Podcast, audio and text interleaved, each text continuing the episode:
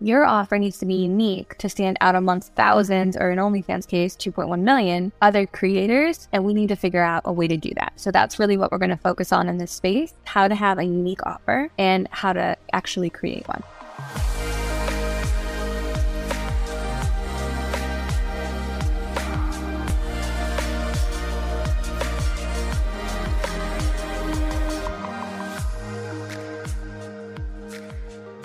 Welcome back to On The Whorizon. This is Melrose Michaels. I am your host, and I'm here to share what's worked for me in building my adult creator business to try to make building yours just a little bit easier. Let's get into today's episode. Who misses free and affordable ads without the anti sex work rhetoric? AssemblyFour is a team of sex workers and technologists from Melbourne, Australia, aiming to bring back free and fair advertising to the sex work community. They also give back to organizations based in harm reduction sex work, and education.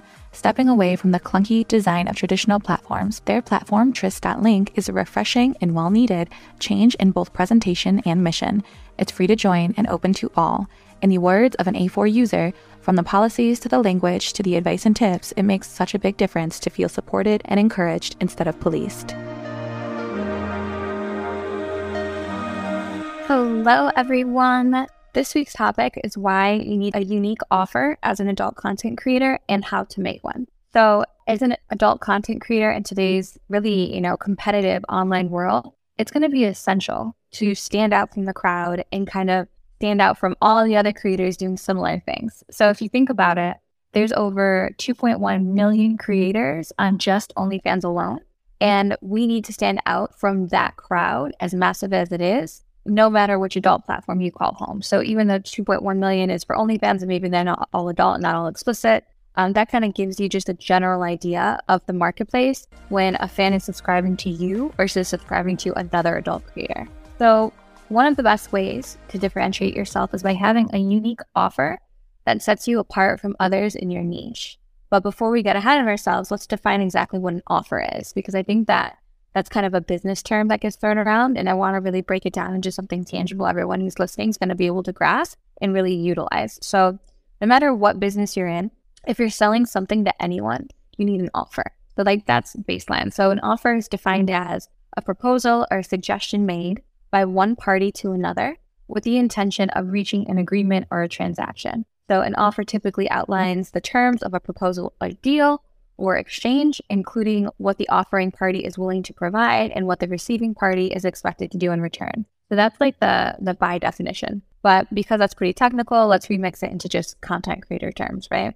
So for an adult creator, an offer could be a proposal to provide exclusive or extra content or services to subscribers in exchange for a fee for the subscription. So for example, an adult content creator would offer a monthly subscription that includes access to, let's say, daily posts or behind the scenes content or one on one virtual or video chats. And that offer provides value to the subscriber by giving them an exclusive access to content and experiences with that creator that they otherwise wouldn't have. So that that is an offer. So everyone with a subscription or a fan site, they have an offer. Everyone selling clips, that is a different offer.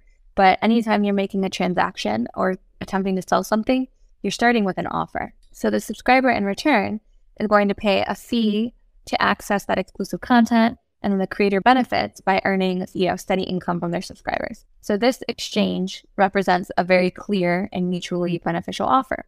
If you're enjoying this podcast episode so far please take one moment to share it with another one of your adult content creator friends because you know what the rule is here. We do not gatekeep, and we want to make as many adult creators' businesses as easy as possible. And you sharing this episode with them might do exactly that. Thanks so much in advance. Now, I know what you guys listening are probably thinking you know, you have a subscription price on a fan site, therefore you have an offer, which is true. You do. But yours has to stand out next to hundreds of thousands, or in OnlyFans case, 2.1 million other creators who also have a subscription price as their offer. So your offer needs to be unique to stand out amongst that crowd. And we need to figure out a way to do that. So that's really what we're going to focus on in this space is how to have a unique offer and how to actually create one. So a unique offer can help you build, you know, a loyal following, attract new customers and grow your brand. And today what I really want to do is explain why you need a unique offer and then also help you provide tips and like takeaways so you can actually think about this, you know, logistically on your own and then create one. So I really want to make sure people understand this because it took me a long time to really sort this out myself. And it's made all the difference, I think. So why you need a unique offer? Obviously, you want to be different. You got to stand out. With so many creators vying for attention, having a unique offer is going to help differentiate yourself from the rest of the pack. So it's going to be what gives you an edge in the marketplace and makes you more memorable for your target audience. But there's other benefits to this. So this is the only one we spoke on so far in the space, but I really need to drive this point home. If you have the same subscription price as everyone else, you list the same things you offer in your bio, you have a profile picture that looks like the next girl's profile picture, your offer is not going to stand out. And this is important. The other benefit of having a unique offer is by because you can increase the value. So by offering something that other creators don't, you can increase the perceived value of what you're doing or your work. So this can lead to higher sales, obviously, because it's a higher price point, higher value, and increased customer loyalty. So for example, if your offer includes something time intensive, right? Like cosplay is very, t- you have to make the costume, you have to do the makeup, you have to make a set. Usually there's a, a lot that gets involved in something like cosplay. I'm trying to use an example everyone will probably understand. So with cosplay, you can charge a higher price because you're letting your subscriber know that your content has to do with cosplay, which is costly and it takes more production value. But without including unique words and setting that expectation for your offer, your sub price, whatever you might be pricing it at, it's not going to feel justified to the user and it could be costing you actual sales. Because if you're not emphasizing in your offer that I'm a cosplay creator and then I, I put all this work into this thing, they're not going to understand why you're trying to charge 20, you know, $24.99 a month versus another creator charging $9.99 a month. So you have to kind of make sure that you're explaining why yours is more valuable, why your value is increased, and including copy like talks about cost, cosplay, talks about what makes your offer special is going to help to increase that value. And now the third part of this, which is a unique benefit, is brand building. A lot of creators, I don't think, really think too much about how this plays into your offer. A unique offer is a great way to build your brand and establish yourself in a niche. So it shows that you're innovative and willing to go in above, like above and beyond to provide value to your customers. And again, we can use this cosplay example since most people really relate to that or understand what cosplay looks like and how that business model works. But if you're building a brand around cosplay, it's important to mention that in your offer so that when fans think of you, the creator, they also think of the brand and then the content associated with you. So, like most creators, when they think about the Melrose Michaels brand, right? My brand, they're thinking redhead, vanilla content, girl next door. That's really what my brand is. That's what it's shaped up to be. Mm-hmm. And then the secondary thing they're going to think about is probably gaming because of how I doubled down on that last year. If you Google my brand, Melrose Michaels, I come up listed as a gamer, which is weird, but sure, because it's not my main thing, but I'll take it. So now that I have those elements, I know what my brand looks like, and I can work those elements into my offer of why you're going to pay X and why, because maybe my unique offer is I'm a gaming OnlyFans model that actually sells sessions where you can control my toy while I'm gaming. So that's a unique offer. Other creators might not be doing that. It's a great way for me to stand out and differentiate my brand. But now you know these three elements that are value adds to having a unique offer. You're obviously going to stand out. You're going to have differentiation. You're going to have increased value because your offer states why it should be at a certain price point and it really outlines that expectation. And then it's going to build your brand. You have a good offer, it's going to reflect the kind of brand you're building, the kind of creator you are, and also the kind of co- content they can expect to see associated with you. So now this is going to bring us to exactly how to make the unique offer. One part that I really am going to harp on, this first bullet point, this is huge.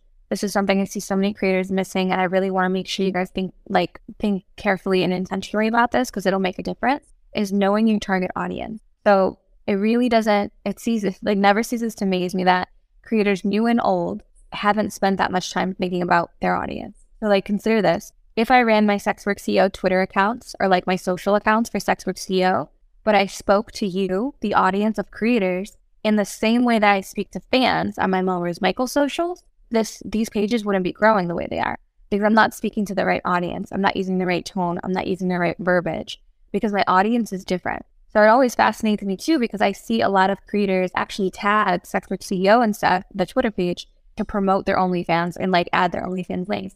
But those creators are missing the point that our audience is of other creators, not people who are likely to subscribe, not people who are likely to go and follow other creators. it's an audience of creators versus an audience of fans. So really knowing your audience as a creator in in the details is going to go a long way. So this is because the audience of creators, everything I do with this company is focused on helping creators and solving creator, you know, problems creators face and serving creators. So when you're on your socials and you're talking to your audience of fans, that audience is going to look vastly different for each individual creator. So you really need to take time to look at your data. So this is your fan site data, this is your social media data, your interactions and how you engage with people in comments and in back and forth conversations on Twitter.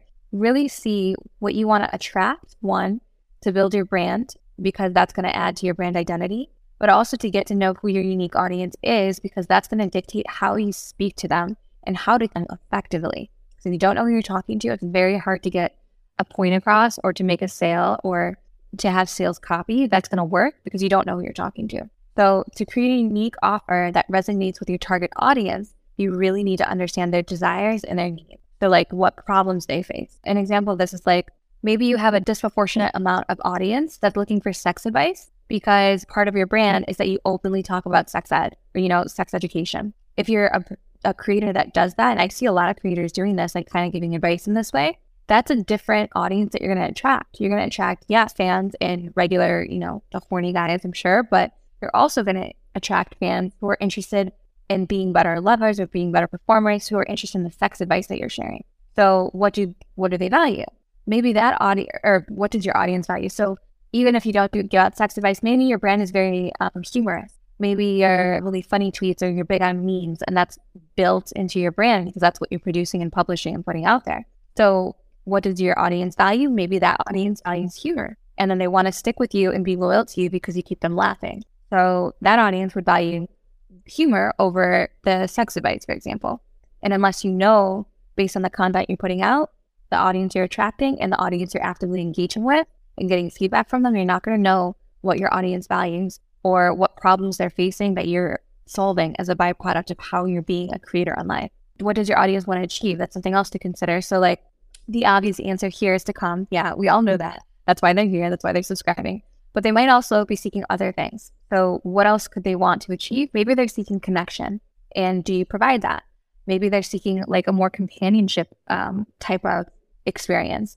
And do you provide that? So, if you are, like maybe you're advertising with words and phrases like digital girlfriend experience. So, these are things to consider because if you say digital girlfriend experience and that's a service you're offering on your fan sites or in your, you know, SextPanther texting back and forth or whatever platform you're using, unless you are building that into your offer, you're not going to attract that fan base that you want that's going to buy that thing. So, really knowing your audience is so important.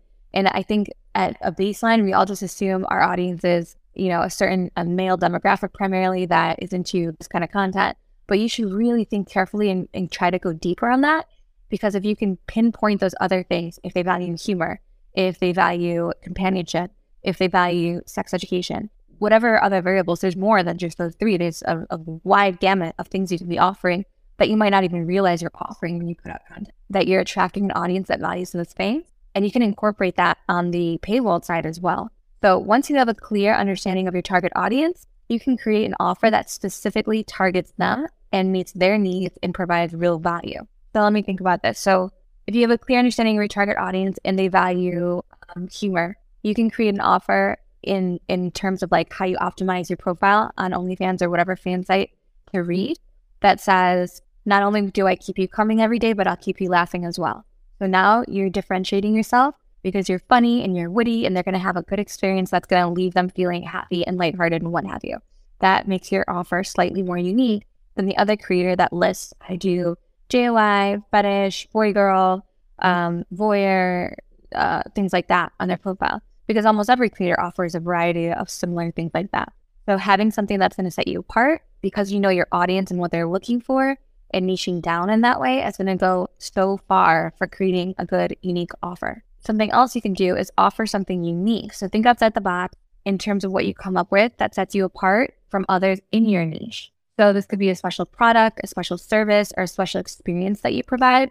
Something I saw very recently that I just thought was the fucking coolest was um, a creator I was engaging with via Twitter on Sex and CEO because I had saw that they actually were uh, extremely talented artists and they would do these sketches of dick ratings that their fans um, were p- tipping for, paying for that experience to have their dick pic essentially sketched and have that sketch coincide with the rating they provided. That is such a unique service and product to add to that creator's fan page or subscription site. So, like thinking of things outside of the box like that that are going to set your offer apart from others in your niche. Because almost every creator nowadays is offering dick ratings. That is the first time I've ever seen a creator offer to do artistry and sketch around something like that, which is such a cool experience. So, offering something unique and trying to think outside of the realm of what you've seen on your Twitter feed from other creators or what you've seen commonly done from other creators, that could be the thing that really sets you apart and makes you stand out and also makes you hella revenue. So, consider thinking outside of what you're, you're familiar with and create an, a unique piece to your offer. So, this could even be like a new approach to solving a problem and delivering value. So, maybe you put out your content regularly, but you're going to do that sex advice thing. So, maybe you're active on TikTok and you give out sex advice, or I know Ginger Banks does a lot of that, which is really impressive sex education. But you could be doing that on the back end as hey, if you want sex advice in DMs, tip me $27.99 and we can have a 10 minute discussion on a topic sexually that you want advice on. That can be a unique piece to your offer that makes you stand out, niches you down, also is a complete umbrella over your brand is something that makes you stand out and is associated with your brand and your content that sets you apart. So, whatever it is, making sure it's unique and it offers real value to your target audience. So, again, unless you know who your audience is, you're not going to know how to offer real value to them. So, you have to kind of start there. This third point is to create a sense of urgency. So, this is more on the sales side. So, to drive sales and encourage people to take action, creating a sense of urgency around your offer. So, for example, you could limit the number of available slots to something or offer a time sensitive discount or create a limited time offer. So the same approach should also be taken with like PPVs or interactions you're having on your fan site DMs. Using copy, that is a great way to do this. So like adding to a PPV message, this message self-destructs in 24 hours, so get it while you can, will add that sense of urgency to whatever you're offering. So I guess too, I should I should clarify having a unique offer is what you're fan is purchasing when they subscribe to your site, what makes it stand out, what's special about your fan site, what experience you're providing. That's one offer. You can also think about what you offer uh, below that, under that umbrella in your DM. So this is where that sense of urgency can be built in. You can even build it into your subscription too, saying like um, only the first, you know, 10 subscribers I can price point or the first 10 subscribers get a 30 day discount or what have you.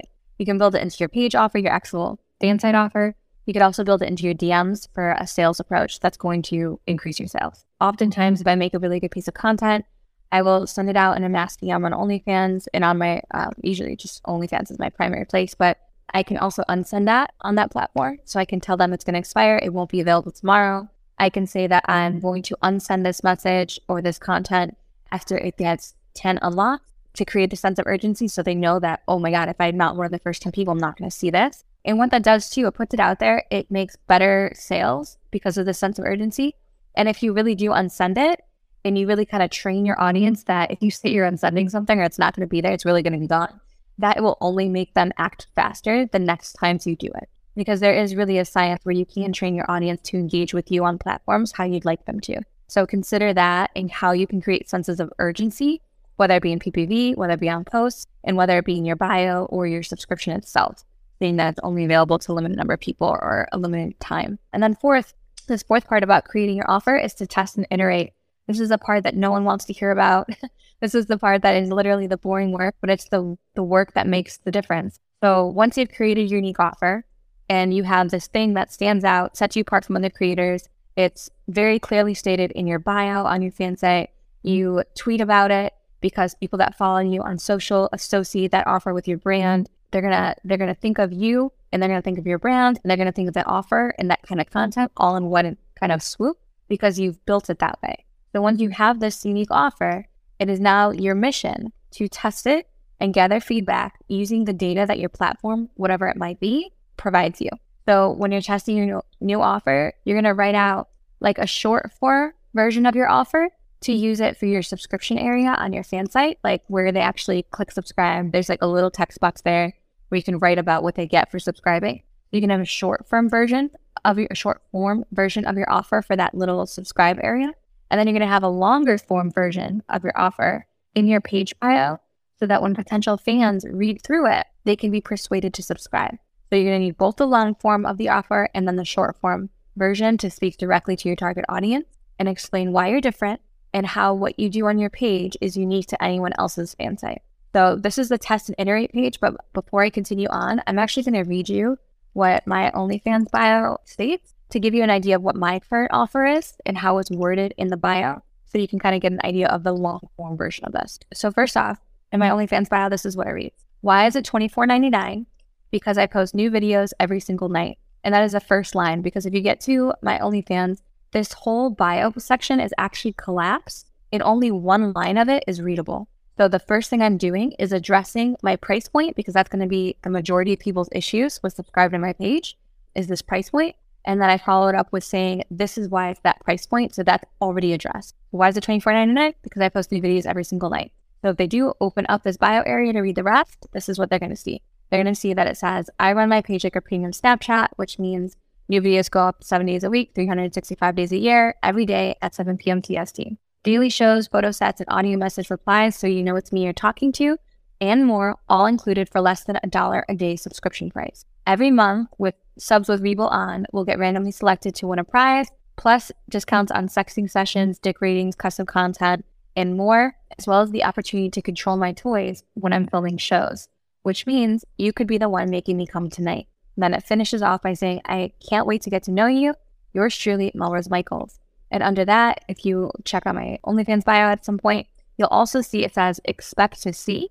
And then it says a bunch of words. So it says natural redhead, toy control, lush, lesbian, JOI, blowjob, girl next door, sexting, video calls, dick ratings, big tits, whatever. It says like all of these things a lot of creators are overlooking that this bio area on your OnlyFans is keyword SEO optimized. So if a fan or a user, I guess, is just Googling around looking for someone that's a redhead that does JOIs and sexting, because I have those keywords in my profile, my profile will rise to the top of that search engine, maybe not first or second, but it'll rise up there because I have these keywords at the bottom of my profile.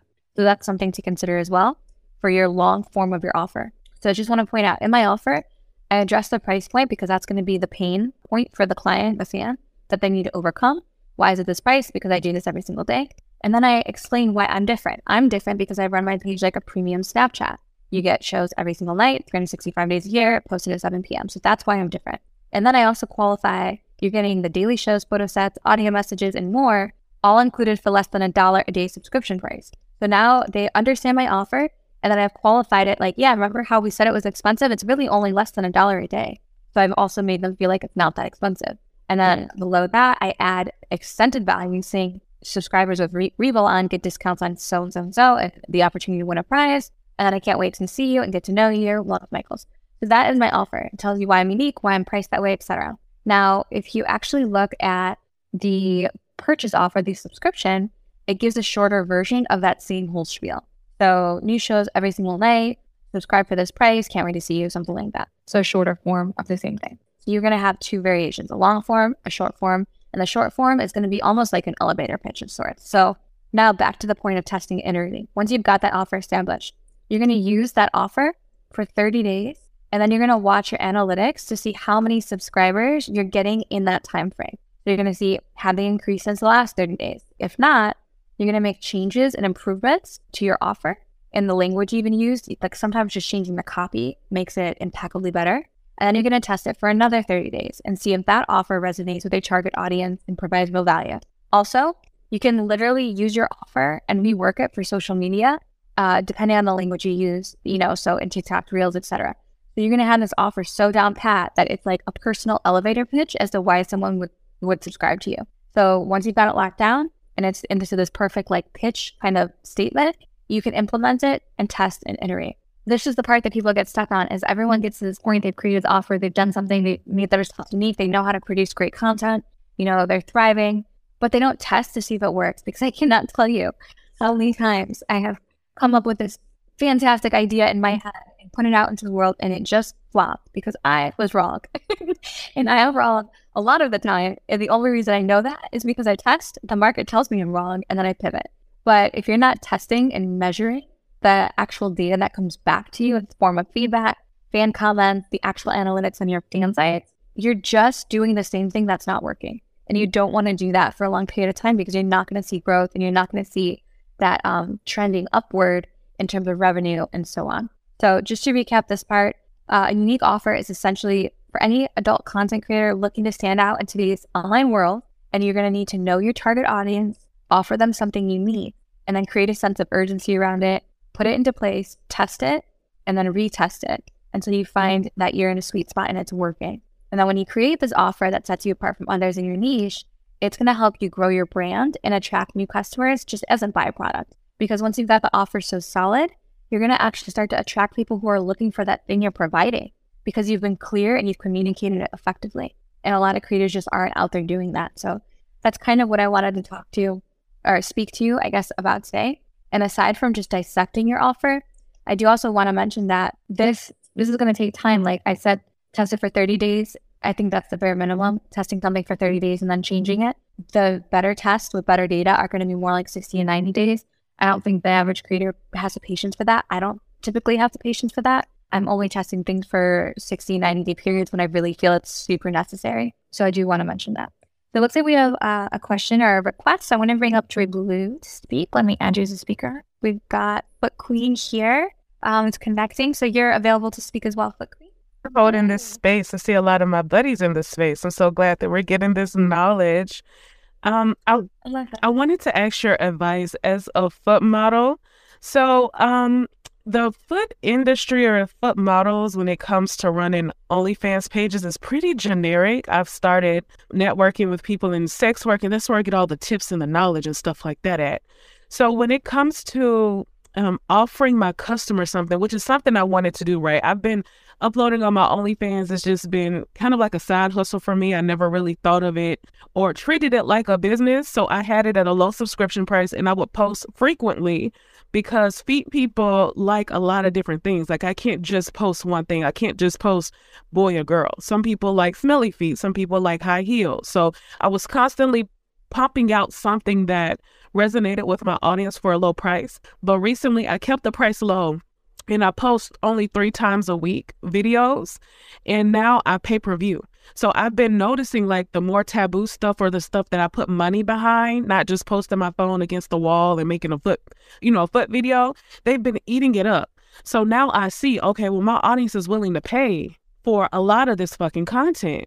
So I'm at the point where I'm like, okay, so how can I continue to maximize on these guys that are here? Like, should I do some type of, like, what are some tipping games that I can do? Maybe I can do something like that. Or I'm trying to figure out what else I can do to make them spend. Yeah, no, absolutely. And that's a really good point that you make too, is that obviously as creators, you can only make so much content. Like that's the reality. We're one person uh, most of the time or one couple um, or one partner, you know, scenes.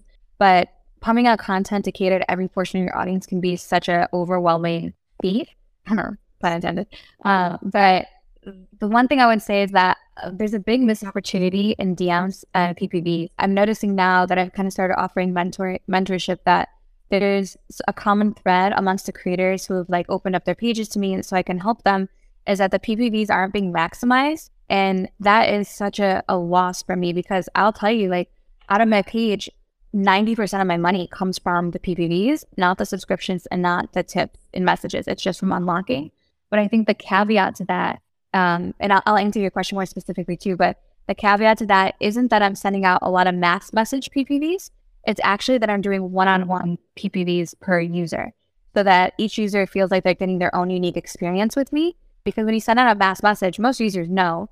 But when I'm like, say, I'm talking to a fan in DM and I'm starting a sexting session with them, well, I've, I have pre made sexting session photo and video clip sets that morning that I'm using with that fan to make him him or her feel like it's happening in real time. And it's a very personalized one on one experience. So you could definitely apply something like that to foot fetish. Um, where it's like maybe, you know, one morning you make a, I'm calling them sexing sets, but anyone could call them what they want. And If they were feet based, I'm sure there'd be something else. But where it feels like it's a it's a individual experience for that fan. So like if I was doing that, for example, what I would do, because when I make sexting sets, they're so so easy. They're this is not like a hour filming expedition. This is like I it's a safe for work selfie, it's a non safe for work selfie, topless, it's um, maybe like a booty pic and then pantyless booty pic. And then it's like a minute clip of like showing my boobs, showing my ass, showing my pussy, whatever it is. ultimately it'll be like fingering or a toy or whatever, just for the climax of the sexing session. But you can apply the same philosophy and get all the content in maybe 10 to 20 minutes to do something around your fetish or whatever kind of content you make. So if I were you, say I would start making these sets every day, a little bit, a different set every day. And then you're just going to have this library of individual content that that fan is going to think is just for them being made in real time and that you're giving them this crazy experience other creators are not going to take the time to provide. So like say you get up tomorrow and you film uh, a set, a easy content set around feet. So maybe you start with nylons on and high heels and you're dancing. And then in the next minute, you know, a couple photos, just regular photos. Then next one's Lily clips and you're dancing. So you're showing off the nylons, you're showing off the heels. The next clip is you slowly removing the heels, showing your feet, your soles and the nylons. The next clip is you slowly unrolling the nylon, showing your bare feet and bare soles. The next clip is you adding lotion, lotioning up or baby oil like on your feet. And then the final clip is like you with the like a realistic toy jerking off with your feet. Like that could be a whole set. And that's around just one part of one thing a foot fetish uh, fan is gonna like is the heels, the nylons, the oil, what have you. And then you have that in your library to use multiple times with multiple other people in a one-on-one way to have them unlocking. Because I'll start my photos, for example, as like a $3.99 unlock for the not the safer work selfie I always do for free because that's like a, a hook. It gets them interested and feels like it's a real interaction in real time. And then the second thing I'll set is the non-safer work for like three ninety nine. And then when I get to the clips, it's four ninety nine. I get to more explicit clips, it's six ninety nine. And before they realize it, that entire that fan and that one interaction on one day has spent thirty something dollars in DMs having an experience they feel is catered specifically to them. And then you still have that content bank to do the same thing to another fan. And that's what I would do. Oh, okay. So when I send out though the stuff that you just said, I don't send it as a mass message. I send it individually to one person. Yes. What what you could do if you like to just increase the volume is send like the safer work picture as a mass so that they get is a mass message out for free. And then all the people that respond to it who are actively online, you start oh. selling them the rest of the set one on one. Oh, that is so smart. Okay. All right. So that's some good games. Let me, I'm trying to milk you for all I got right now. Okay. So we got that's that. Right. That's right. And uh, yeah, I, I, so I didn't do pay per view and I was very against pay per view because I felt like, you know, they're already paying. I don't want to bother them. I felt like that I would be looked at as a scammer or I would be looked at as, you know, whatever the case may be by charging a price and then selling them. So I was doing this very low subscription price and giving them more than what they were paying for in hopes that they would stay around because I didn't want to lose anybody. And then I finally got to the point where I'm like, I'm burning myself the fuck out. Fuck all of this fucking yeah. shit. Like y'all are here for a mm-hmm. reason because you know nobody can give you what the fuck I can give you. Um, I'm the queen of feet for a fucking reason. Like you're here, you're not going anywhere. So I'm about to make my fucking coin. And I had to realize like these people that are here are people that are willing to pay because they paid to get up in this bitch. And they want to pay yes. for what they fucking want. So yes, baby, I, I'm telling you, if anybody is on the fence about it, I would do it. I mean, I have doubled, and I've only been doing it for three weeks. I have doubled in um in money since I've started since I lowered my uh, entry price and then did the pay per view. And I don't even send that many pay per views. Like the last three weeks, I've only sent like maybe three, two or three a week, and it's already doubled my income. They unlock that shit like fucking crazy.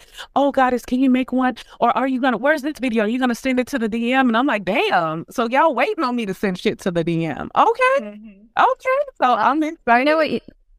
No, that, and that's amazing. And I'm so, that's great. I'm fucking love early success is so inspiring because it keeps motivating you to continue down this path. And a lot of creators don't get that privilege. Like it's hard at first for a lot of people. So I'm so happy to hear that you've had that experience. But something else you can do that I think would be um, interesting for you, and this is something I do personally. I don't, I don't, um, I don't encourage most creators to run their page like I do because I'm very content heavy. I come from a premium Snapchat background, so I can I can create a lot of content and overproduce. That's just what I'm used to. But that's not the baseline. Like that, people shouldn't be striving to that. So with that, with that being said, something any creator could do is if you do charge a low entry price and you have a free page. There's two pieces to this. So first off, free pages can make a lot of money if people really monetize the PPVs and the DMs. So keep that in mind for if you're listening and you do have a free page and a paid page. Some I think in the future, free pages actually will be the better business model long term um, and because you can monetize them so heavily in DM. So that's a caveat. But what I was going to say is that something I've been doing with um, my page because I have so much content on the feed.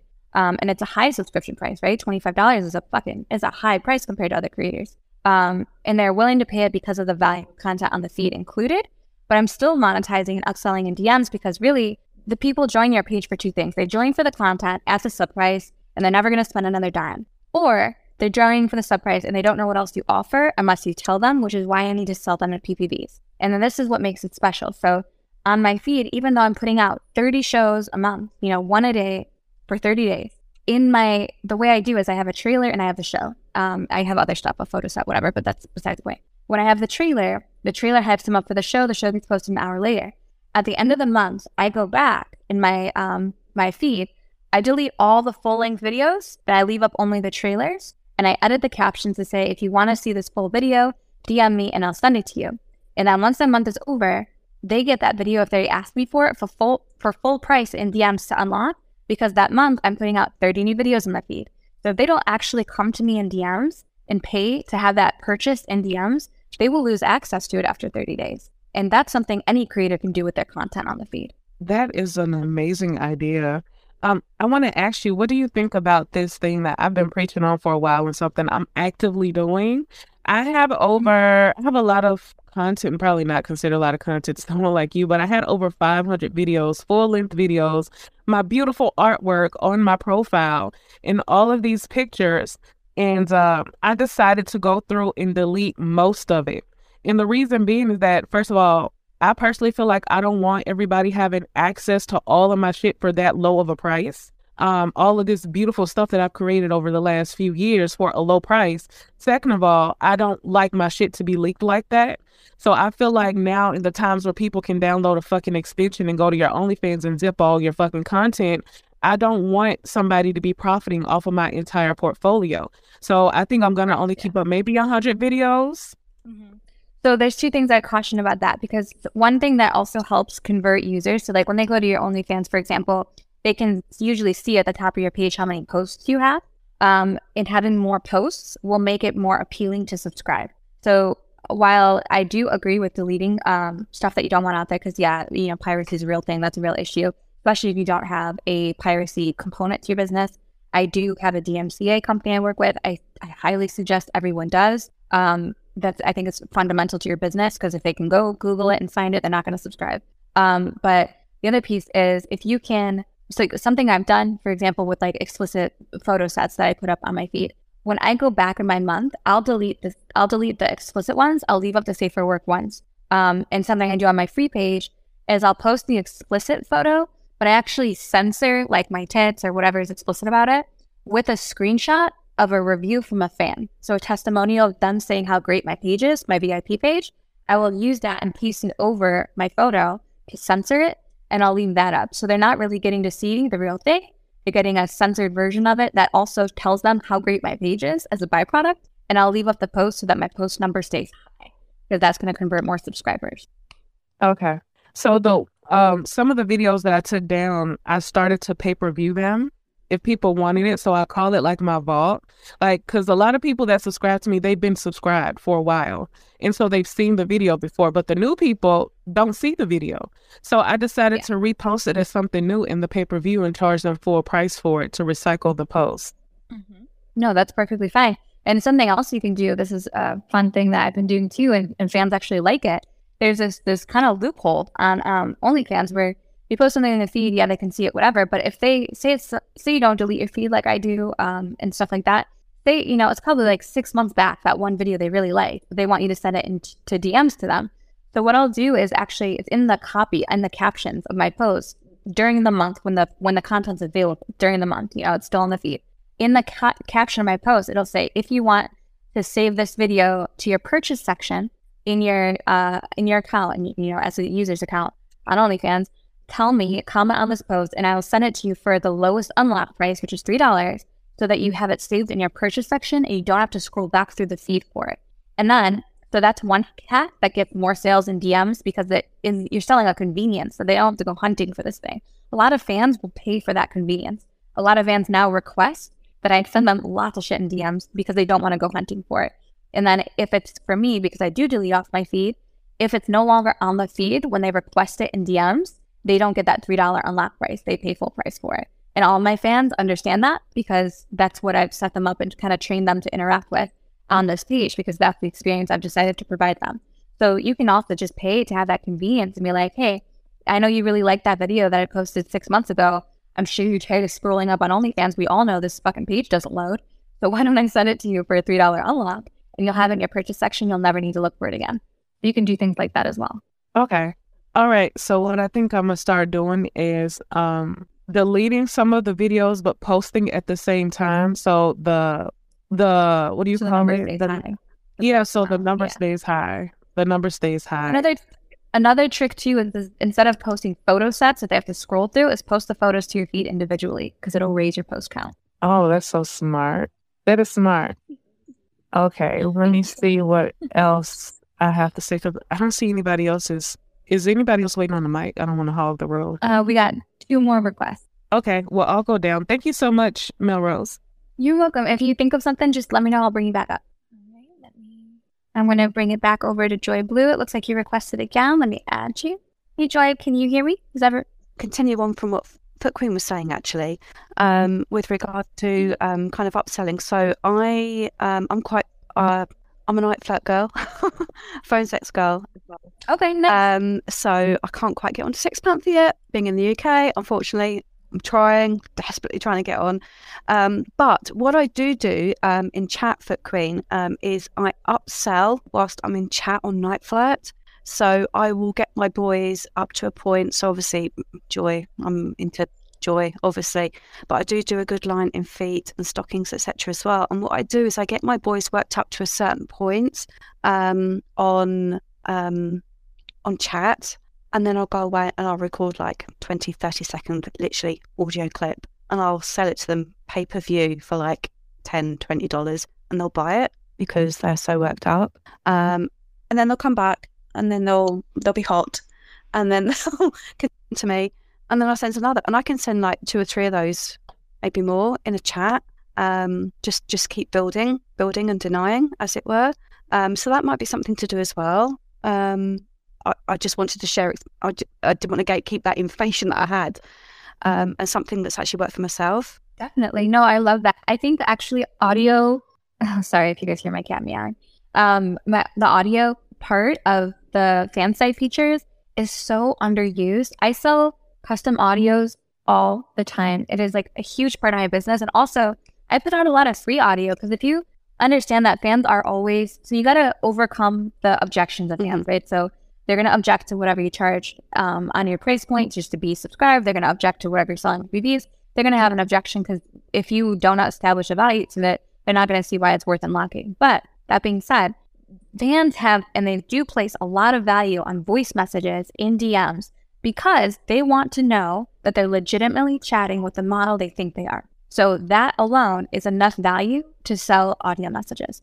Because if you can give a fan and prove to them that the person on the other end isn't, you know, an agency chat team or what have you, by giving them an audio message, they will open up their wallet as a as a byproduct because now they trust you and you've built rapport with them.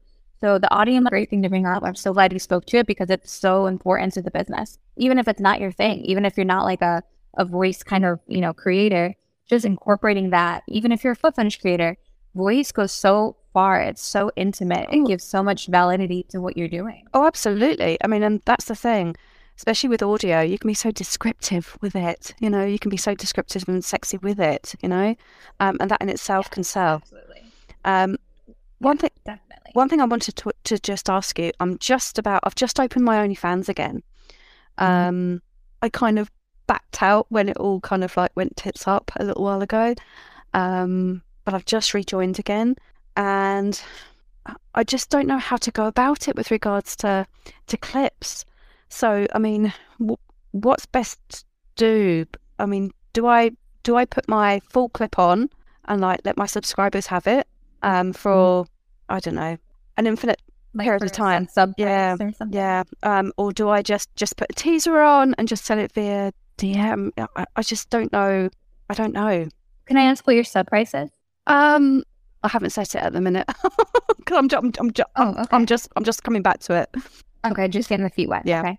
So it's it sounds like you're primarily like the content you've created is primarily clips. Are you more used to running like fetish and clips? Yeah. clip stories, Yeah. stuff yeah, like that. yeah. Okay.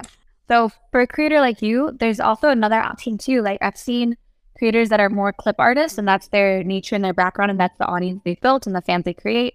Something you can do, I think creators don't realize this. This isn't how I run my stuff. Um, it, how I run my stuff is not necessarily the right way to run things. It's what works for me. But um, what you can do is you can actually build out your feed to be a clip store. So even if your sub price is zero and you have no sub price, you can post your clips and have them paywalled. So they have to basically tip or pay to unlock that clip on your feed on a free page. That's how it works. You can have a title of your clip in the in the copy in the caption. You can have a thumbnail of your clip that's obviously safe for work or censored to be safe for work. And you can just have your feed like a clip store where they can just go and unlock the clips as they want, a la carte, whatever. And then after what I would do if, if you do choose to run it that way is to pay attention to your notifications tab on OnlyFans. Because as soon as you get a notification that someone has tipped to unlock a post, that means it's a hot lead and you should DM them, say 10 minutes, if the video is 10 minutes long, five minutes long, whatever. DM them before they have time to watch the full video. And so they get that DM notification and you can start interacting with them while they're horny, while they're impulsively spending, and then take that and upsell in DM. So that is one way to kind of transfer the clip store um, business model onto a free OnlyFans um, is to have the posts behind a paywall where they have to they have to pay to unlock the post on their feed. And then you can pretty much set your feed up like a clip store. If you're gonna do that, make sure you take time to add a thumbnail that's like in the free preview area of your post. Um, and you have really good copy that's enticing and seductive to get them to want to purchase. That makes perfect sense. Thank you so much because I didn't quite know how I, I, I didn't quite know which way to take it, and I've I've been sitting on literally I've been sitting on it thinking, do I go free? Do I go paid? What do I do? Um, and how do I do the content? You know, because at the end of the day, you know they're they're getting some good stuff for for free, and is it forever? You know, is it? Yeah. That actually makes that actually for me makes perfect sense. Thank you, thank you. You're so welcome. You're so welcome. And there's other ways you can do it too. Like you could definitely do a low, like a sub price, then post everything to the feed and delete it all. You know, delete the full links after, leave the Yeah. trailers. You could do that model as well, but it depends on how how you want to do it. Um, if your audience is trained to clip stores and clip sales, that might be a better approach. Just try to start and test. You know. Oh, that's perfect. Listen, I'm going to step down. I'm going to let the next person go, but thank you so much. That that's invaluable. Thank you. Oh, you're so welcome. My pleasure. Okay, let me bring up. We've got Andrea. Oh, I love that name. Let me bring you up, Andrea. Welcome, welcome. Hi, can anybody hear me? Hello there. Yes, hi. Um, my question is, since I'm a new um adult film actress, I'm who also is interested in doing mainstream stuff as well. I'm trying to figure out how to com- not compartmentalize, but just organize my content because I want to do um some things in terms of like movie reviews, but more reviews about like sex work movies or sex worker focused movies or um mainly or just like erotic stuff so i'm just trying to figure out like because i'm more of like a writer how could i organize my content and what would be more appropriate to monetize as i get started Okay. First off, I love that the review thing. That's super cool. And that like that's a great example of making a unique of this like cool niche special thing that other creators likely aren't doing. So props to you. That's an awesome offer. Um, and then also when you're saying organize your content, do you mean like on how you uh, set it up to sell it, or are you talking like organizing it into like a Dropbox so you can find it more easily, or in your vault, or like what do you mean Uh, say organize? more more the former uh, the former part like just trying to figure out how to sell it because I many other screenwriters they don't really have a whole lot of websites. They just kind of have their social media stuff where you just see their personality and they're just more available for jobs that way. For me I just want to be, be a little bit of both. Like I'm able to write like for if they need a script for Lust Cinema I could do that or if they need someone to write and star in the movie I could do that as well um so it's just trying to just make sense and make dollars off of it off the same time, which is where I'm kind of at with it. Okay, so it sounds like so when you're doing the reviews, are you putting them up publicly like on social, or you want those behind a paywall? Um, I want to. Well, uh, let me do it this way. Like, I do want to do reviews that are not paywall, but I guess in terms of like screenplays and film essays that I want to write, I kind of want to paywall them. I just don't know how that would make much sense to do that. Yeah, yeah, I see what you're saying. Um, and, and you produce your own content, like regular, like your own adult content on your platform as well, your fan site of choice, right? Yeah, I'm still trying to get verified. Just been a very difficult month just trying to get started. Uh, I have to pretty much wait until Friday just to even pay for um, web hosting and all that. So it's okay. it's just been mostly text for the most part. Um, I have someone interested to shoot um, content with me, um, but I'm probably gonna have to let those first scenes or two go on his OnlyFans for the okay. most part, since it's like a, a, collaboration. Okay, and just make sure you know too when you're doing collaborations, uh, it, it could be for trade or for not, depending on if you're working on like a production company or studio or what have you. But you can also also as a creator, you can negotiate uh, co-licensing your content, which means that you also have the right to share and, and post it to your fan site or whatever platforms you maintain. Oh. So something to consider um, because I've seen a lot of creators get screwed out of being able to post content because they don't own any rights to it. So something to consider is a co-licensing agreement of content if if you want to go that route. Um, okay. That being said, uh, it sounds like you are a prolific writer who's talented, and you want that to be part of what you do and part of what you monetize. Something that comes to mind that's interesting to me, uh, and I don't know if this is going to answer your question. This might be a tangent that my brain just took me on, so make sure to bring me back if it's useless. Uh, but when you start posting your own content to your platform, it could be a cool um, lead magnet to review your own videos. So, like, this is something, this is just an idea. You totally don't do this. But Twitter, for example, has that audio feature where you can record your voice and put it out in the tweet. I don't know if you've seen that. It's kind of a, I don't see people using it much, but it does exist. Um, you can almost review, like watch your video in the background and review it and do a dialogue with it. Or you can do this in, in a thread, like writing it out on a Twitter thread and review your own film. And then at the end, you could link and say, if you want to watch the video yourself and comment on it, your review, head over to my OnlyFans or whatever your website is, your platform and then you can almost attract fans that way by reviewing yourself, which basically is just a, a written expose on what they can expect to see. And you can use that to generate fans towards your paywalls. So that's something unique that could be cool for you to differentiate you and incorporate your writing and your review thing. And then once enough companies and platforms see the way you write, um, because you're putting out examples, it's basically like a, almost an entire resume of the way you can write movie reviews then you can bring that in the success you've had on bringing fans to a page because of the reviews. You can almost turn around and sell that to platforms and companies like, you know, a Brazzers or, you know, whatever studios and say that you'll write their reviews and then backlink to their platform to drive traffic back to them. And then that's something you can repackage and sell to the adult industry side while you actually got it working for you to attract fans to your paywalls. Mm, yeah, that that's a good idea. Thank you for that. You're welcome. I hope it didn't answer your question at all. I hope it did, because my whole thing is trying to just bring good sex back to the movies. And yes. I know starting off with porn and the, with what you just said, that would be a good start seriously for mainstream. Mm-hmm. But with mainstream, I want to make it solid that I'm a reliable writer. Like if you mm-hmm. want to bring back basic instinct, if you want to bring back, there is a reliable person who understands how to meet both the commercial need as well as the, the writing yeah. Do you have you done a lot of commercial work that you have like a resume built or a portfolio, something that you could submit? Have you done enough of it or are you still um, building that? I started to, but then life has interrupted me for 10 years. so okay, I get it. I've only done like just simple production work for PBS and anything I did for like film school. That's pretty much been my only um, non porn related in, um, resume work. So yeah, it sounds like you could definitely use the benefit of having a larger body of work still in this space. Mm-hmm. Um, so that might be a really good place to start. Okay. All right. I'll definitely do that. Thank you so much. You're so welcome. And I'll think if I think of anything else in that realm too, I'll definitely reach out. Um, because I, that's a something super unique. I don't see a lot of people venturing into that space. I'm sure there's other ways to monetize that that I'm just not thinking off top of my head. Yeah, for sure. I don't want to take up um, everyone's time, as I know probably other people have a lot of questions, but I'll definitely email you more um, things I do want answered. Yeah, for sure. Please. Okay. Thank you. You're so welcome. I'm going to bring out Pleasure down real quick. Let me add you as a speaker. And as soon as it connects, you should have the floor. Yeah, you should be good. Hi. So I was actually asking for input for doing, give me just a moment there, uh, input for doing, uh, I'm trying to do erotic ASMR.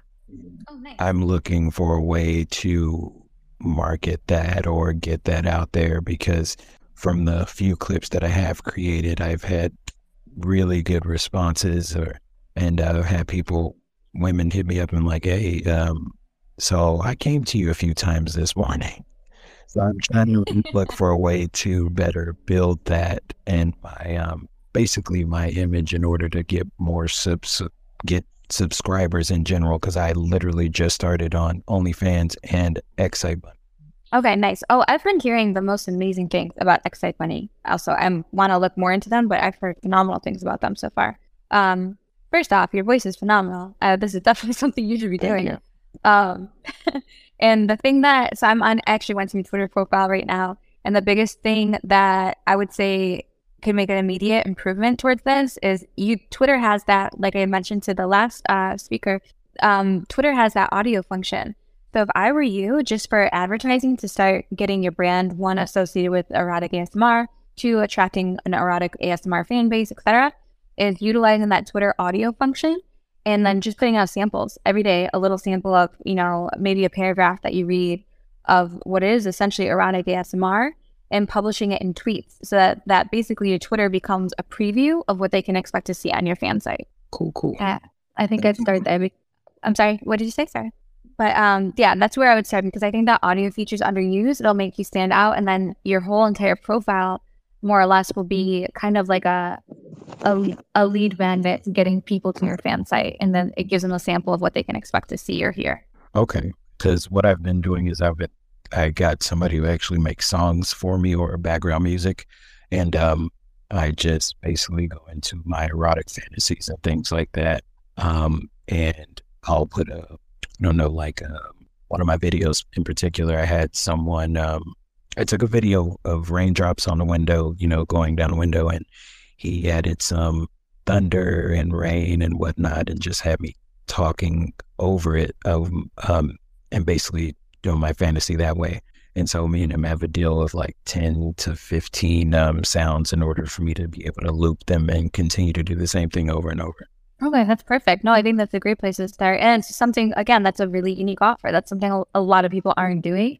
Um, so I think you're right place, got a cool market fit, you have a unique offer. I would just make sure you're using that audio feature to advertise it because that's going to build not only the fan base, but it's also putting out samples of your work um, I would imagine at some point other people would start reaching out to you and also asking you to do voiceover work for them or incorporating your voice. Like, for example, I'm a solo creator, so I don't ever have any element of a man in any of my content. I'm solo or girl girl. But like, for example, if I had found your page and I could hear your audio samples, I could DM you and message you, be like, hey, could you read? Could I pay you, you know, however much money to read the scripts that I can utilize your voice in my content to bring an element of a man into my content? So that's another avenue that you could be monetizing as well. But you have to build up the portfolio outwardly with like the audio tweets to kind of put that out there so that people will approach you for those things too. So it's just a matter of, of kind of making it a part of your brand outwardly and giving those samples out for sure. I think that's going to be kind of the the lever to pull that's going to get you the most ROI. Okay. Um, also, wh- what would you recommend, or how long would you recommend my clips be for? Um, know, I heard y'all talking about the walls and whatnot um, for my snippets. How long do you think those snippets should be of the of my sessions of the uh, ASMR? Because they usually run about, we'll say, like seven or eight minutes. Seven or eight minutes. So you're so you're talking about on the paywall side, on the like the OnlyFans feed, etc. Right? Okay, I think that's actually a good amount. I think it's funny because cre- when you used to create content, or when I used to create content when I was starting out, to like in ten years ago range, the expectation was like 15 to 20 minute videos, it felt like. And now, really, I'm the majority of creators are putting out like six to 12 minute videos. But honestly, I think that's a sweet spot, like eight to 10 minutes. I think it's plenty. I think that's a, a meaty offer in terms of value. I'm meaning the uh, the advertising part instead of oh, so on Twitter. Um, oh, yeah, like a trailer, like a trailer. Yeah, a little trailer for my OnlyFans, so that way they're like, "Oh, I want to hear more of this."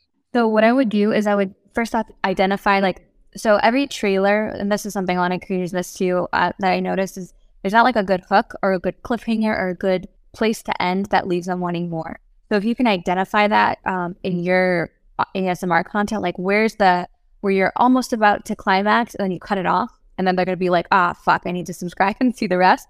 Identify that section of the content or on the ASMR clip, and I would take like 30 seconds to a minute of that to give them enough build up to that that climax point where you cut them off. And what I would do is not only make that a trailer for like either your free only OnlyFans or your free fan site or your marketing, but you can utilize that same section and that same audio and put that out on Twitter in the audio um, audio feature in your tweets. I would just repurpose the exact same snippets. Alrighty. Um, sorry, I know I'm trying to get a lot out of you as well. That's Um, okay. No worries. No worries. So I also do um, live sessions where I uh, do BDSM. I have my own red room that I uh, use. Um, I'm trying to figure out a better way to advertise that I am a Dom and uh, offer a, let's say, a daddy Dom experience, like you were saying, the girlfriend experience. Mhm. I want to try and do that as a Dom where you I send out a mass message and say, hey, you know, did you drink your water today? Did you eat? You know, things like that. Well, how would you do that? So if I was doing a dom situation, and I so I actually I'm have a, a huge fetish audience um, on SextPanther because that's for me is where kind of that audience for me lives. So I do a lot of that with the me- the messaging on there, and that includes mass messaging too. So I would do something where you send out a mass message, but at the end of either the copy or if it's just like if you're sending out a video where you're talking and, and describing what you want them to do, what have you, video, photo, caption, whatever the request, the, the verbiage or language is in, um, utilizing that and making sure it ends with a command so that they have to send you something back proving they're doing the task. And then once they do that, they've engaged with you. And then your next order could be in a locked PPV to tell them what to do next. And I would do it in that way. Okay. Um, how would you do a pricing for that if you wanted to have the daddy Dom experience? So I think it depends on what the requests are, right? So like, uh, say your friend was using set. So like you send out a mass message and you're like, did you drink your water today? If you did, I want to see you, uh, I want to see you swallow for me. Like something like that, like make it a little sexual. And then say, I want to see you swallow for me. And then after that, say, send me a video of you doing what you're told. And then the people that are going to engage with this mass message, obviously they're going to reply with that video clip. And once you get that video, um, they're sending that to you for free. And when you respond with your video clip, I would price it. So I like to start low and then continue on and raise the price because that's going to get you the gamut of who can afford what at whatever length they can. So like the say you're responding with a video clip saying, um, "Oh, like the way your throat moves when you swallow, whatever, whatever." Um, ima- I can imagine myself in it or something like that, right? We'll keep it naughty, and then you send that for three ninety nine, and then again with when in that video when you say that you're also going to request them to do a next thing so that they have to re-engage with you back whether it's written whether it's sending a photo whether it's sending a clip they re-engage with you. The next thing you send them with the next command and the next response you're going to do it at 499 and you're going to keep creeping it up. And as you keep creeping the price up with every reply or order that you give them i would increase the length of the video you're sending them so they feel they're getting value for it. Um, and that's how i would do it. So this way that the fans that can respond to you that are comfortable unlocking at 399 499 599 they're still getting an experience even if they can't keep unlocking past that point. So say they've unlocked three uh, the um, i guess commands from you command videos from you and then they're out of money what have you and they respond with the final request they do what they're told and say like i'm sorry uh, i actually can't afford to continue which you can't say all the time. You'd be like well i'll reward you for being good or being a good girl being good whatever. And then you send them something that's safe for work free selfie whatever um, and then they feel like they've had this awesome experience with you and that there's a finite end to it and that you've respected where they are at in their like fan situation with spending but then the other people who are responding and are comfortable continuing you can continue down that sending longer clips and sending it for deeper price points. And that's kind of where you start to engage um, not only different pieces and sections of your audience but you'll get to know what their spending habits are and then right there in their notes, like OnlyFans has a note section. Most of these uh, fan platforms have a note section. I would also keep detailed notes like this user typically stops spending around four ninety nine because then you know when you're interacting with that user, you can send stuff at four ninety nine and just keeping detailed notes on the experiences you're having with them so that you know those price points and you can work with them in that range. Because the worst thing you can do is send someone something at like twenty four ninety nine who's only ever unlocked for three dollars. They're never going to unlock that message. So you got to kind of cater to where they're at and in order to do that, you need to know where they're at. So that's how I would do it. Awesome. Thank you very much. You're so welcome. All right. I think that we got uh for Queen. Come back up. You're still a speaker. Real quick questions. Do you think it makes a difference? Oh, sorry, my voice. I'm getting over a cold. It's horrible. Do you think um it's a difference if I were to lock my profile versus leaving it open? Oh, are you talking for Twitter? No, OnlyFans. Oh, what do you mean lock it or leave it? Like a free page versus a paid page? No, you know how like you go on there, you can make it private to where they can't see what you've actually posted. They just see the number of media versus unlocking it to where anybody that's not subscribed can scroll and see kind of what you've been posting, but not being able to see the media. Oh yes. So I think the benefit to that is always let them see more because it's it's censored, it's blurred, they're not seeing actual content. But uh, again, we got to think about the use, like the fans' experience of of this kind of OnlyFans dichotomy for a fan, most people, most creators fans subscribe to, they don't post consistently, they don't post quality, or they don't deliver on what they say they're going to provide in their bio. Like they're not actually giving the experience that they claim they would. So, like, if you can let them scroll your feed and see all of your posts and even the captions, the captions and the copy matters so much because that's making more sales than people realize. That's going to entice them to subscribe. Whereas if you just don't let them scroll and see that, there's nothing proving to them you are doing the content at the amount that you're saying you are. And it just makes it harder for them to trust without having seen that. But I would definitely keep it unlocked in the sense that you're describing. Mm, okay. I also wanted to ask you what you thought about because I don't understand why these guys don't interact on OnlyFans. It's like I spoke to a few other people and it's like the amount of followers they have don't add up to the likes or the comments. It's like they just beat their dick and leave. Like, wait, can a bitch get a like? so I was thinking about um kind of like I'm I'm trying to retrain my audience right? Mm-hmm. So I want to train them to like and to comment on my posts because honestly, if you just beating your shit and leaving, I don't know what to keep posting. I don't know what yeah. y'all are liking. So that feedback is important to me. So I was thinking about, you know, putting a post and it's going to be like house rules and being like, I reward people that engage with my content, that like and comment. And the top people, you know, in the end of the 30 days that like and comment on my post, they get a freebie in their DM. And I was thinking about maybe sending them like a free picture set or a free little JOI video or something. Um, what do you think would be a good idea, or if you think that that in general is a good idea? I think you're on the right path. I think you're making more work for yourself though. So because you're making the reward for it, there's two. I think there's two factors at play when you have a page that's not as well engaged as you as you'd like. And part of it is training the fans for sure. The other part of it is quality fans because like a lot of us have. It, there's this thing that a lot of creators are doing, myself included, um, which was like guaranteed gains promo, which is like they take your trial link, they shout you out over and over and over until you get the guaranteed amount of fans to your page. But what really ended up happening is that, yeah, I got a thousand fans from the shout out because they posted me over and over and over until the number on my link, my free trial link, hit a thousand. But at the end of the day, I'm still having fans who value free trials coming to my page, which means they're not quality fans. So there's two elements of, of a problem here is that most creators though especially the ones where you're saying like the numbers don't add up to their likes and comments when they have like 30,000 followers or fans that's because they have a low quality of fan um, typically from those guaranteed gains or those free trial shout outs and promos. So there's two factors. So one yeah definitely retrain them but i don't necessarily think you need to have a reward system in place in that way. You could do that mm-hmm. in the start and see if it kind of starts to snowball and take off. I think it's it's something cool to test for sure um, especially because in the foot fetish realm, we're kind of in a fetishy place. Most fetish people like being told what to do to some extent.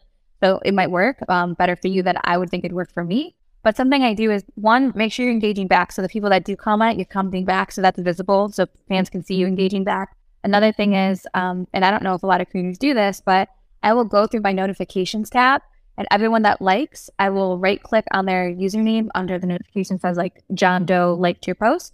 I'll right click, I'll open their profile in a new tab, and I'll do that for everyone in the that notification center. Uh, center. So I'll have like 60 tabs open of all the users that have liked something, and then I'll go one by one. I'll open the user's tab to their their profile. I'll message them. I'll say thanks for liking my post, babe, whatever. I'll X out of the tab. I'll go to the next user. Thanks for liking my post, whatever. And I'll actually engage back with them because I'm teaching them that that is valuable to me. So once a fan sees like you went out of your way to tell them thanks for liking or thanks for commenting or thanks for unlocking this post or thanks for that tip on that post, then mm-hmm. they're more um, well better trained to do more of that behavior. So you can do that as well. So do you think I can add all of them to a list and then later go to that list and send a voicemail and mass uh, send it? Um, I think that's probably work. Um, only because adding them to the list, uh, I mean, you can, but are you going to add them to the list every day, delete them from the list just to send a mass message? Like, I don't know if that's more, I don't know their fan count. So I don't know if that's more valuable for your time than going one by one. It kind of depends on the base of people you're working with, like the volume. Um, okay. But you could do it that way too. I, I don't see why you couldn't do it that way. Okay, I'm gonna put my hand back down and let the next person speak. okay, I don't think there's anyone else. I think we actually got to everyone. Plus, you got you- It's just me. Oh, Um, just I was gonna say, as as a man, um, Mhm. whenever somebody posts under their picture to, um, you know, say or do something like, let's say you post a feet pic or a foot pic, and you're like, oh, well, what did you eat for dinner, or what did you eat for lunch, or something like that. You know, I I would respond to that. Um, being told or even asked because so, you know some guys don't like being told. You have some that want to be, you know, asked. Um, that would also help as well from my point of view as a man. Yeah, no, that's great feedback. You know? That, that's another thing too. I should mention. So when he's uh when Pleasure's saying like uh, ask versus told, either way you you spin it, um, and this goes back to copywriting. So in your actual post, the caption you actually use, um, making sure you have a call to action. So like if I pulled up my page right now on my OnlyFans, every single post that I put out has a, a CTA or a call to action. So it's either going to say tip this post, comment on this post, like this post, or or again unlock this post. If it's on the free page, it'll say unlock. Um, so having a call to action, it'll always be one of those four, but you're gonna like make them spicier, saucier with the caption you're using. So sometimes I'll say um, unlock this post because I'm deleting it in 24 hours, and if you don't, you're missing out. Sometimes I'll say un- uh, unlock this, but only if you um, like being told what to do. Like you can add a caveat to the call to action that makes it more enticing or more um, seductive. Um, so making sure each post has some kind of call to action, unlock, tip, like, or comment, that's going to drive your engagement up. And something else you can do um, that I do in literally all of my posts is I actually, there's font hacks you can use specifically on OnlyFans um, to make your call to action stand out. So a lot of people don't realize, and I've done reels on this in the past, but if you are typing something in your post or in your messages on OnlyFans, if you put one asterisk in front of a word and one asterisk after it, it makes the font appear italicized. If you put two asterisks in front of a word or sentence and two asterisks after it, it makes the font bold. And if you put three asterisks in front of a word or sentence and three asterisks after it, it makes the font blue. So what I like to do is I'll emphasize using my font, but I always put the call to action in blue. So if the sentence says, tip this post if you like me in this purple lingerie, tip this post is going to be in blue font. And then the rest is going to be if you like me in this lingerie because it makes the call to action stand out to them and then they're more likely to take that behavior. There was one month where I made hundreds more than the month prior, and the only thing we changed was making sure each post had a call to action and that each call to action was in blue font. And that was a, a big like wake up call to me because I thought I felt shitty asking for tips on posts because they're paying a sub price. But reality, like that's sales. If they feel like I'm providing the value that they're signing up to receive, they're going to tip the post and they're going to take the behavior. So that's another thing you can do as well is kind of play with those font hacks and, and improve your copy to have the call to action. Go ahead. Phil. How do you make it blue again? So blue is three asterisks. The little star shifts in the little star on the eight uh, eight button on your keyboard, and you do three of those before the word of the sentence, and three of those after the word of the sentence. Okay, uh, nerdy, I'm bringing you up uh, as a speaker. Nerdy Amazon, you have the microphone. I think you're muted right now. Hello, thank you. Um, I have another question, but real quick, what was one asterisk in front and a- Oh, so one asterisk is before and after is italicized, so like the slanty font, and then two before and after is bold, and then three is blue. Okay, appreciate that. And then I might have missed it, but you made a post before about using the chat AI because I'm terrible about captions.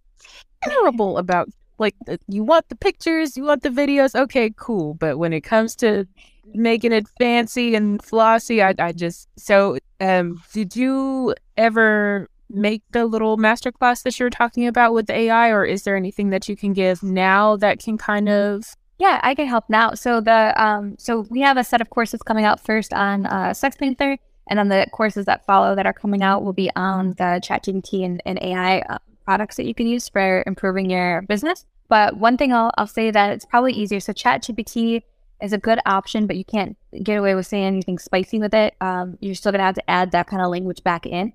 Um, but it's it's great for inspiration too. So um, give me an idea of like what kind of content you create, for example. Like what would be a video you'd be posting? What kind of content it would be?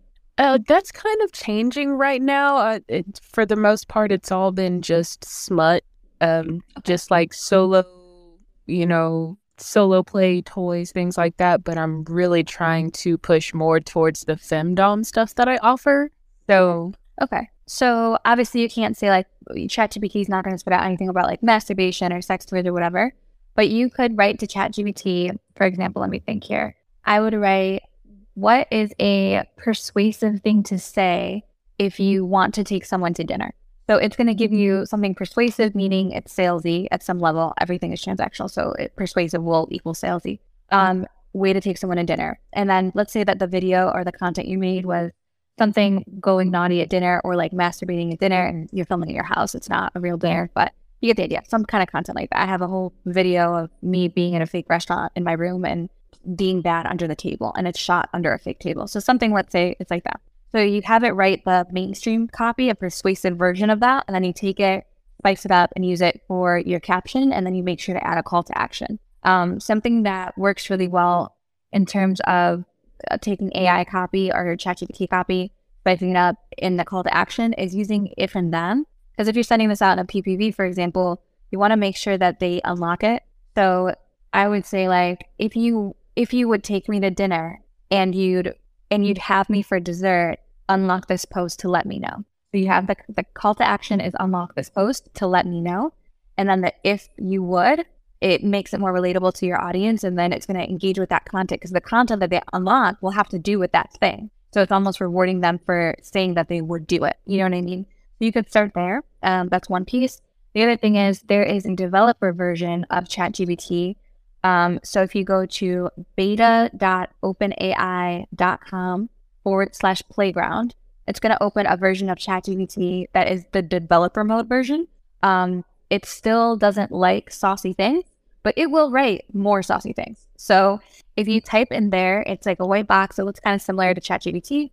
You'll type in um, what you want. Say, I want a um, flirty way to say, uh, flirty way to persuade someone to take me to dinner. And then it will spit out probably a better version. If you if you need more assistance, like if you're not great at copywriting, I would start with Playground because Playground's going to give you a lot more to work with than ChatGPT is because of the censorship that it has on it.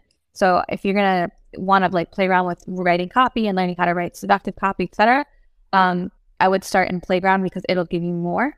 And something else that I noticed helps with writing like sexy copy using the Playground developer version of ChatGPT is to ask it to write you an erotic story instead of asking it to write you this in a sexy way or a caption for a video. So I would say like write me an erotic story where uh, write me an erotic story in first person because we wanted to be first person um, where I'm persuading a man to take me to dinner. And that it's going to start writing you that story. It's going to be in first person. So when you take it, it's going to be as if you're saying it directly to the fan because it's in first person. And then you can take that, tweak it, and use that as your caption um, and use that for copywriting as well. You've been dropping gold nuggets all day. What was that? what was that playground? One more time. I, can you put it in the jumbo? In the what? How do I even do that? Um, so pretty much you go over to the corner where the purple button is that says uh, comments. It says 4 mm-hmm. comments. You click it and then you write um, the website in the comment section and then you send it and then you press the share button and it'll say share to the space. Thank you for teaching me. You're teaching me down. I'm Googling it now and I can't necessarily find it. And I don't want to put my information in somebody's shit that's trying to steal people's information. I got you. beta.openai.com and then forward slash playground. And then I'm going to, you said tweet it and then it's going to give me an option. Um, yeah, tweet it in the space. So you see the over in the right hand, you see the purple bubble that says four. It's the comments.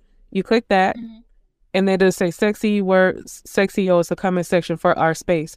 And then you type in um something and then you press reply like I just did, and then there's the little share button and it says share the sex work CEO. So you'll see in the Jumbotron, I just put something up there. Well, I don't see it now, but I, I did. Okay, I hold on. Let me go see. I, I added it in the comment. I don't see a place to add it to the thing though. Okay, so press the share. Oh, I see it right here. I'm finna do it for you. Sex okay, work CEO. The little share icon in the corner of the tweet that you just tweeted. You know the little three dots with the lines. You click it, and at the top it says "Sex Work CEO Space," and you click that, and it'll share to the oh. Jumbotron. Thank you see you. it? Thank you for teaching me some shit. Yeah. Did I do it? I think I did. Yep. Look in the jumbo. Ah, I see it. I see yours too. Perfect. Thank you for that. Love that. Been looking for how to figure that out. It took me forever. Somebody had to walk me through it. this is the most valuable space that I've been in for me lately. Thank you. Oh, love that. Okay, and then Sedusa, we have to, we'll bring you up the speaker. All right, the floor is yours. Gotta leave the room. Some underage ears around. Oh, I just been listening to the space, and to be honest, I've been kind of like trying to work on like my different platforms while I've been listening, and I just appreciate everybody who has come up, you for hosting the space, and everybody who has come up with all of these questions because OnlyFans is something that I've had since 2021 and I have not maximized it to my ability. And I have honestly been so lost on how to do anything there. And listening to all of you today um, is giving me a lot more freedom to think in my mind on what I can do to gain more fans and to earn more money. So I just want to give a special heartfelt thank you to all of you for having the energy to be in this space today. I love all of you. Oh, I love that. Thank you so much. That's freaking sweet. No, I, I love that. And that's like, that's the whole reason we do stuff like this. And uh, honestly, I learn from you guys so much that y'all come up and share things as well. And also the questions. Like, I don't play in a lot of the same content spaces as like erotic ASMR. I've done one of those in my life, but erotic ASMR or foot fetish, it's like those are small, small parts of my business. So even being asked on like how to do things differently or how to, you know, function if you coming from a clip site space, like it also is a exercise for me and how I would navigate it if I were doing that. Because I don't think of things in that way because that's not what I produce in, in the content I make. So yes. no, it's it's beneficial to me, and I'm so glad you're getting value from it. I yes, because I double as a findom and an erotic artist. I write erotic poetry, and I like to perform erotic stories online, or um, I just like to give something sexy to listen to. And uh, so, mm-hmm. because I have both of those from one page, because I really don't want to scatter myself more, um, and it offers variety on my page. And now you and others have given me different ways to use the PPV and how to actually promote instead of just dropping the content and expecting the money flow. It's really about teasing them into a bigger sale uh, because it is sales. Absolutely. Yeah. It, you know, and then that, like, that's been the biggest takeaway um, in the things I've seen. So I recently I opened up. This is not a sales pitch because I honestly don't think I'm going to keep doing it, but I've opened up for a couple creators to do mentorship just so I can kind of see where where creators around the 3000 uh, monthly income mark are struggling mm-hmm. and just so I can draw a conclusion of like okay what videos could I be putting out on YouTube that are going to help this this niche of creators the most because I think that's kind of what our audience is is like that pain point mark yes um and it's all about the sales and PPVs so it's given me such a good insight on like what direction to take things because I think a lot of creators think that what they're selling is the subscription, but really the subscription is kind of where you get the the audience and the um, I guess the community, right. and then you're really upselling. Because think of like anything that you sell, like you know you see like these coaches that sell like Facebook ad courses, for example. What they really sell you on is like, hey, join my free webinar, and then you give them your email and you join their webinar, and they give you enough to kind of start a Facebook ad business or whatever. Mm-hmm. But then they upsell you on a course that's going to hold your hand and walk you through the process beginning to end. And that's really the sales pitch. But like, I mm-hmm. kind of think our OnlyFans should be structured in that way where like the subscription is the entry to see the content and what I do and what my experience is like. But the PPVs is the the top of the line experience that you're going to get with me. So I don't think creators should be afraid to upsell and be salesy. Like even just the language saying telling a fan to tip me or unlock this or you know like this or respond to this just that language alone is it makes such a big difference um and in really all the time when it comes from ppvs like I, I've run my page a variety of different ways. I love to honestly burn it to the ground and start over just to test new things because like that's what I find exciting. Yeah. Um, but whenever I do that, I'm always blown away because the numbers for me always come from PPVs. Always. That's good to know. I'm going to use that to maximize for my own sake because you guys have dropped a lot of knowledge today. I've been on my sticky notes on my computer, like trying to type every single thing that I can manage to listen to transcribe at the same time. I love that. No, we actually we're gonna start turning these into blogs for on our website for SexWorkCEO. So even if you visit, we yeah, in, in our bio link too, you have uh there's an actual it, it makes a playlist of our past spaces. So if you go on our bio link and click Twitter playlist, um, it'll have all our past spaces, so you can always refer back to it.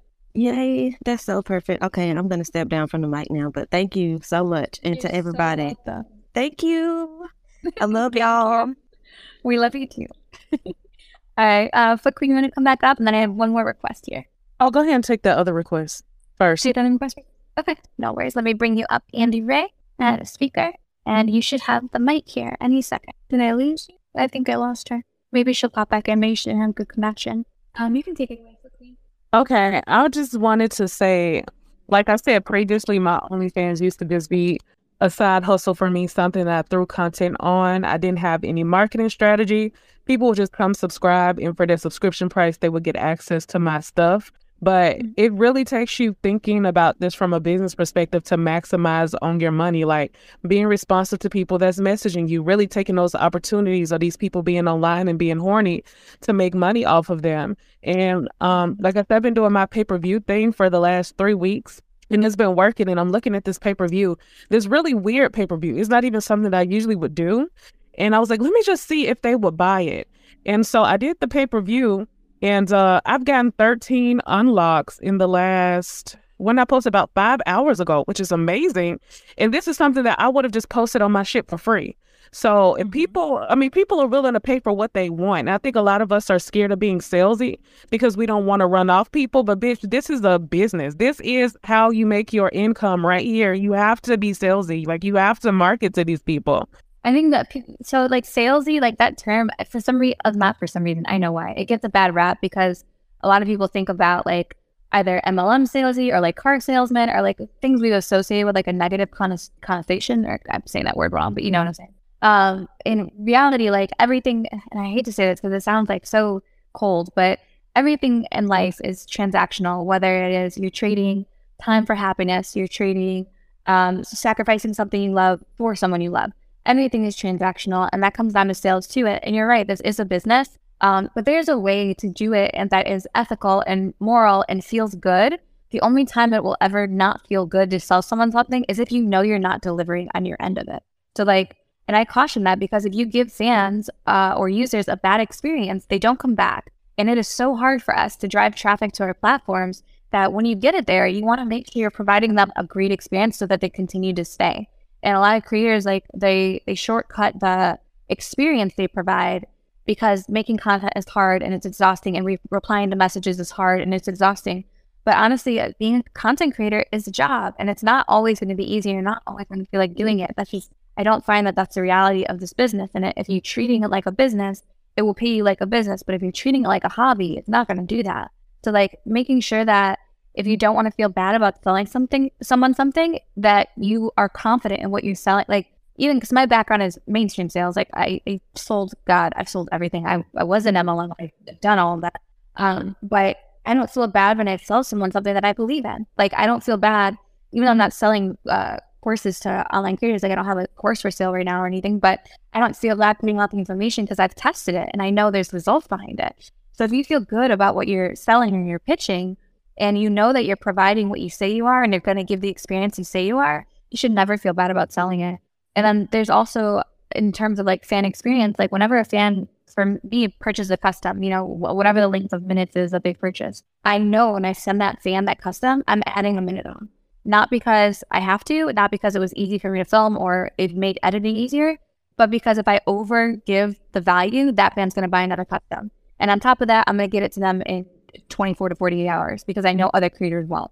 So that fan's experience on my page is going to be better than three or six of the other creators they're following and getting attention from because I'm giving them a better experience. And then when it comes down to when money's tight or they have to crunch numbers around Christmas, I'm the fan page that they're going to stay sub to versus the other creators who aren't delivering. So like it just gives you a competitive advantage to be good at what you're doing. Like that that really is what it what it comes down to. You you should never feel bad about selling something that you know is worth what you're selling. And if you believe in what you're doing and you know you did, you did your best at it, you shouldn't feel bad about selling it. Um, okay, we got nerdy. Nerdy, let me bring you back up. Okay, so how do you decide? And I know everybody is different, but what is your best advice for pricing content? In general, or like like in PPVs, I'm assuming. Uh, kind of both, kind of both. Because I have, I have, I have um SextPanther, which I haven't been working super super hard Um, I've had an OnlyFans for a while, but again, I haven't pushed that super super hard. I, I live stream more than anything. Like I'm live every night on on Streamate. So I'm okay. I'm just now kind of pushing more into the content side of it. So okay. pricing on videos aren't just in general. Okay, so there's two. I'll say two things because now that I know you're primarily live streamer, um, keep in mind obviously every time you do a show, record it because that's content. Um, but also you you're you're almost in two different business models, right? So live streaming is you're trading your time for the money, and the money's not guaranteed. Versus into content and media, you're trading 10 minutes or an hour of your time to film the content and then people will buy it for the rest of forever that is the life of the content the life you host a, an onlyfans or a clip site or what have you so that's why i, I like to tell creators or stress that content creation is almost always a better use of time than going live only with the exception of getting new audience like expanding your community building your audience live stream is phenomenal at that so it's typically a hybrid model where you're doing some kind of live streaming, meeting new people, getting new fans, along with content creation is a really nice sweet spot because your business will always be growing, even if you don't have a great source of traffic or lead generation, or if you don't have massive socials, for example, because the sites do send you traffic, even though it's not phenomenal all the time. It's something. Um, but anyway, to your question about pricing, pricing, uh, this is it's not to answer. Most people listening want to hear, but it's really testing, trial and error. So like when I went back through all my SextPanther um, analytics, for one example, I noticed that they have that. So SextPanther people don't really know, but they do have a feed feature similar to OnlyFans, um, where people can unlock stuff. So if you're not online, they can still unlock content. They can still view content. You can still make new fans that way. So for example, my pricing on SextPanther, based on the data of what people had been unlocking for the last year, told me that most people unlock my videos there uh, on the feed for like six to eight dollars. So that dictates my pricing there. But when I'm going back and forth and messaging with a fan live on SextPanther, like when they're texting, um, they're for some reason willing to pay twelve dollars to unlock a minute long clip because it's real, it's in real time. And that value of like, I want you to say this and say my name when you show me your tits or whatever, and getting that clip literally two minutes later because we're in a more of a texting scenario and situation, I can price that way higher. And they don't mind paying for it because they know it's real, they know it's me, and they know it's actually happening right now. Um, and then versus that versus OnlyFans, and then I'm going to do clip sites next versus OnlyFans. If you can make the experience feel real time in DMs, you can price higher. If you're sending out mass messages and they feel to the fan like a mass message, you can't price as high because they know they're not getting a one on one experience. Um, and then you flip that over to a clip site business model where your prices are your prices, and that is directly reflective of the marketplace of the clip store you're on. So, like if you're a fetish creator and you're on clips for sale, you're going to be able to price things in a market that the fetish creators on Clips for Sale price them at. So that's a matter of going to the top creators, like looking for if there's a leaderboard or if there's a way to see who's the top creator on that site, whether it be ManyVids, whether it be Clips for Sale, whatever this clip store is, and seeing what the top people are pricing and pricing competitively in those same um, price points. So it depends where you're putting the content. Um, for PPVs, trial and error, see what's getting the most unlocks and also make sure you're also evaluating the caption you wrote when you got that many unlocks. Was it a great caption? Is that what made this work? Was it the type of content that they knew they were going to see on the other side? Um, or was it the fact that I priced it at this price point? A lot of people just think price points don't work, but they have weak copy. They have weak sales copy. That doesn't make people want to unlock it. If I send out a video for $14.99, let's say it's a eight minute video, and I say, um, uh, writing video from camping last weekend. And that's why I say, like, okay, people are going to be maybe interested in that, but it's not a super sexy caption. But if I say, um, sneakily, or I, I got caught riding cock in my tent at my campsite, if mm-hmm. you wish it were you, unlock this. That is a call to action. That's a more seductive copy, and that's going to get more unlocks. So you have to also dictate, depending on where you're pricing these things, what business model you're using, if it is dependent on the copy, the content, or the price, and then looking at the statistics and deciding what price point is most lucrative for you.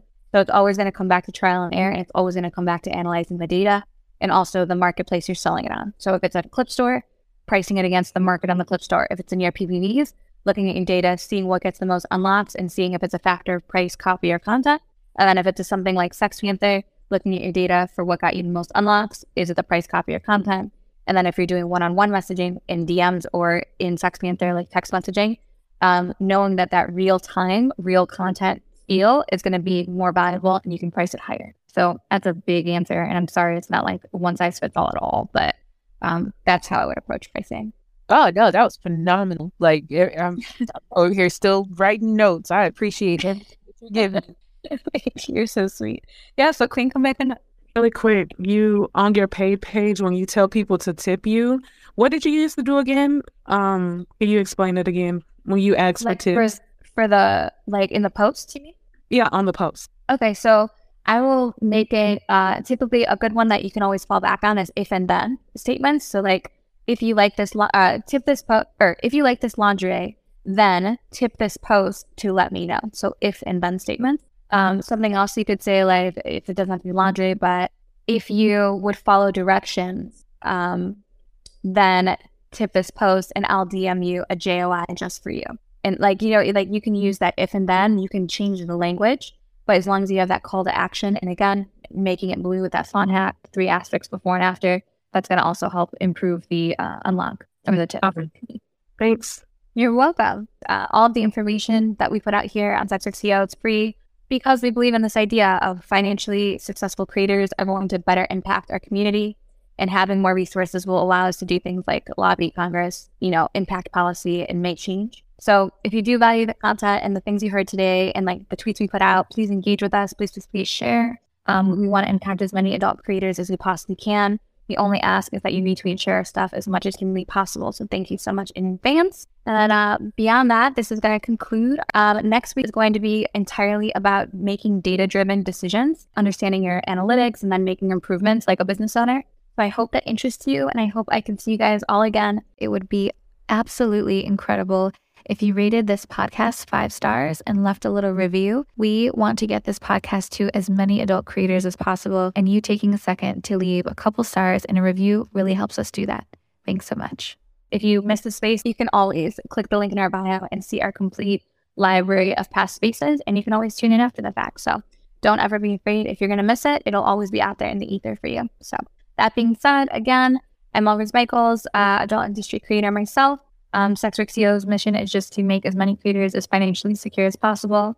If you're not following our socials, Twitter, Instagram, at SexWorkCEO, TikTok, and YouTube forward slash SWCEO. And then um, if you're a fan of what we do, make sure you share. And uh, thank you guys so much. This was an amazing space. I'm obsessed with this space. Thank you so much for participating. Love y'all, and I'll see you next week. Bye, guys. Who misses free and affordable ads without the anti sex work rhetoric? AssemblyFour is a team of sex workers and technologists from Melbourne, Australia, aiming to bring back free and fair advertising to the sex work community. They also give back to organizations based in harm reduction, sex work, and education. Stepping away from the clunky design of traditional platforms, their platform, Tryst.link, is a refreshing and well needed change in both presentation and mission. It's free to join and open to all. In the words of an A4 user, from the policies to the language to the advice and tips, it makes such a big difference to feel supported and encouraged instead of policed.